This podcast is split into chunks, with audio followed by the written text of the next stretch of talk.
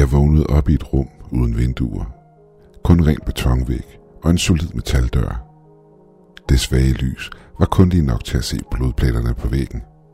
Parallelle linjer af indtørret blod omkring døren lignede fingre, der havde gravet febrilsk efter en udvej, indtil kødet havde givet efter. Jeg kunne mærke mit åndedrag blive mere panisk i det, jeg studerede denne celle. Min celle. Hvad lavede jeg her? Alt henlå i tåge. Jeg kunne huske, at jeg arbejdede i går. Men efter det er alt tåget. Små glimt af forskellige ting. En lysekrone. En flaske rødvin. Hvad var det, jeg glemte? Jeg lukkede øjnene i håb om, at det ville hjælpe. Men intet kom til mig. Jeg åbnede dem igen, da jeg hørte fodtrin uden for min celledør. Det var lyden af nogen, der tastede på et keyboard uden for rummet, jeg sad i. Jeg frøs fast. En væsende lyd kom sted op fra. Jeg kiggede op og så små ventiler i hjørnerne af cellen, hvor en form for gas skød ud. Hey, hvad fanden laver du? Jeg ved, du er derude og kan høre mig. Hvad er meningen med gassen, råbte jeg. Gassen begyndte at sprede sig i cellen, og jeg kunne mærke på mig selv, at jeg blev omtumlet. Please stop det her. Hvad er det, der foregår, råbte jeg. Hvis personen på den anden side af døren svarede mig, hørte jeg det aldrig. Svimmelheden tog over, og jeg faldt sammen på gulvet. Da jeg vågnede op igen, kunne jeg mærke, at min venstre arm brændte. Jeg så ned og var næsten ved at skrige i rædsel. Jeg havde sting, som om der var foretaget en operation på min arm. Området omkring såret var rødt og hævet. Forsigtigt rakte jeg min højre arm frem for at røre det. Det var utrolig ømt, og sovskåberne var ved at dannes omkring såret. Hvad fanden havde de gjort ved mig? I det jeg stigede på min arm i rædsel, kunne jeg høre fodtrin nærmest som en celledør. I ren panik så jeg op på rørene, hvor gassen var kommet ud. Men denne gang var der ingen lyd af tasten på keyboard. I stedet blev en lille lem i bunden af døren åbnet op, og en bak med mad blev skubbet ind. Jeg rejste mig og gik over til den. En omgang grålig grød, samt et stykke tørt brød og et æble lå på bakken. Hvad fanden er det her, råbte jeg. Spis det eller lad være, svarede en grov mørk stemme fra den anden side af døren. Jeg er pisselig glad. Og med det forsvandt fodtrinene ned ad gangen og væk fra min dør. Jeg brugte, hvad der føltes som dage i den celle. Periodisk fik jeg serveret mad. Men det blev aldrig bedre. Min arm virkede til langsomt at hele, men gjorde stadig ondt som ind i helvede. Men så igen. Jeg havde også modtaget en uautoriseret operation, så det kom ikke bag på mig. På et tidspunkt spurgte den grove stemme på den anden side af døren, om jeg ville ud og have noget frisk luft. Please, svarede jeg. Bare ævle din forpulede lort, svarede stemmen længe tilbage. Fuck dig, råbte jeg i vrede, imens jeg hamrede på metaldøren, indtil min hånd smertede, og min syn i armen begyndte at bløde. Manden lå endnu mere, i det han forsvandt ned ad gangen igen. Efter fire måltider mere var kommet og gået, blev jeg endnu en gang gasset. Da jeg vågnede igen, var jeg i et andet rum, og en af væggene var et metalgitter med en dør indsat i. Jeg begyndte at bevæge mig rundt i cellen, for at få min hjerne op at køre i højeste gear. Og kort tid efter kom en stor mand med en ølvom og masser af muskler gående ned langs cellen. Showtime, sagde han. Hvad mener du, spurgte jeg. Om cirka 10 minutter vil du forlade dette rum og træde ind i vores lille gladiator arena. Du skal optræde for vores venner, der ser med over webcam på det mørke net. Plus, at de alle har betalt en god pris for at se det her. I din venstre arm har vi placeret en anordning, der virker lidt ligesom en taser. Når et signal bliver sendt til den, udsender den et elektrisk chok, lidt ligesom det her. Han puttede sin hånd i lommen, og inden jeg vidste af det, brændte samtlige naver i min venstre arm. Jeg skreg i smerte, inden det kort tid efter stoppede igen. Smerten var uden sidestykke. Det er en gladiator arena, så naturligvis skal du kæmpe. Hvis du nægter at kæmpe, vil vi sende et pulserende signal ind i din arm hver femte minut de næste tre dage. Smerten vil være så stor, at du vil tikke os om at slå dig ihjel. Plus det, at hvis seerne betaler en stor donation, får de selvfølgelig muligheden for at give dig et stød, når de synes, der er behov for det. Hvad kan jeg sige? Penge er magt. Hvad fuck er det her for noget bullshit, råbte jeg. Den slags, der laver en masse penge til os, svarede han tørt. Udover du selvfølgelig skal kæmpe, er der ingen regler. I bliver ved, til en af jer dør. Har du forstået det? Jeg skal fandme ikke kæmpe mod nogen, svarede jeg. Min arm brød ud i et rent smertehelvede igen. Fuck, stønnede jeg, i det smerten af der fortog sig. Du kæmper, svarede manden koldt. Tag dit tøj af. Hvad fanden, svarede jeg, imens jeg så spørgende på ham. Ingen tøj. Ingen steder for fat. Ingen hemmeligheder. Ingen bullshit. Du går ind med ingenting, og du går ud igen med ingenting. Og tager sig tøjet af. Jeg kunne ikke klare en omgang mere af strømmen, så jeg begyndte at tage tøjet af. Hurtigere, svarede manden.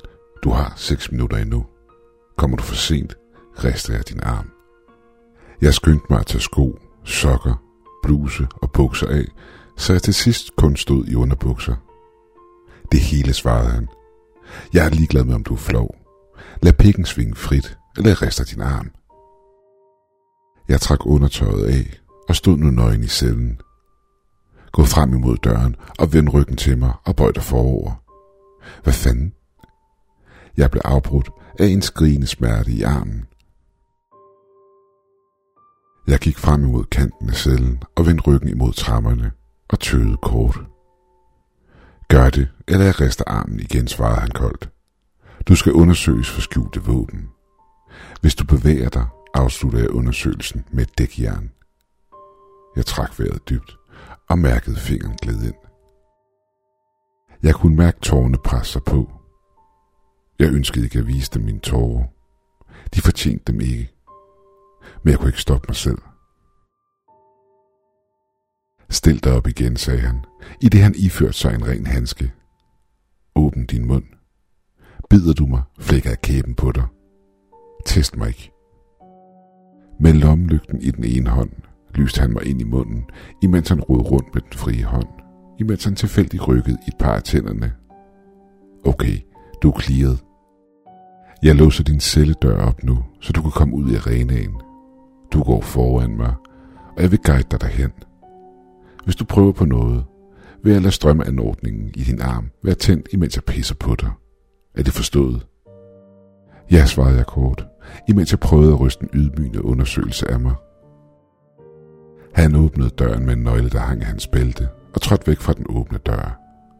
Træd ud og gå til højre, sagde han kort.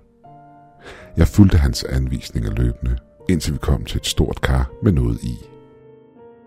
Jeg følte et hårdt skub i ryggen, i det jeg røg ned i karret. Væsken var tyk. Heldigvis var karret ikke så dybt, så jeg fik hurtigt mine ben ind under mig og rejste mig op igen. Hvad er det her, spurgte jeg vredt.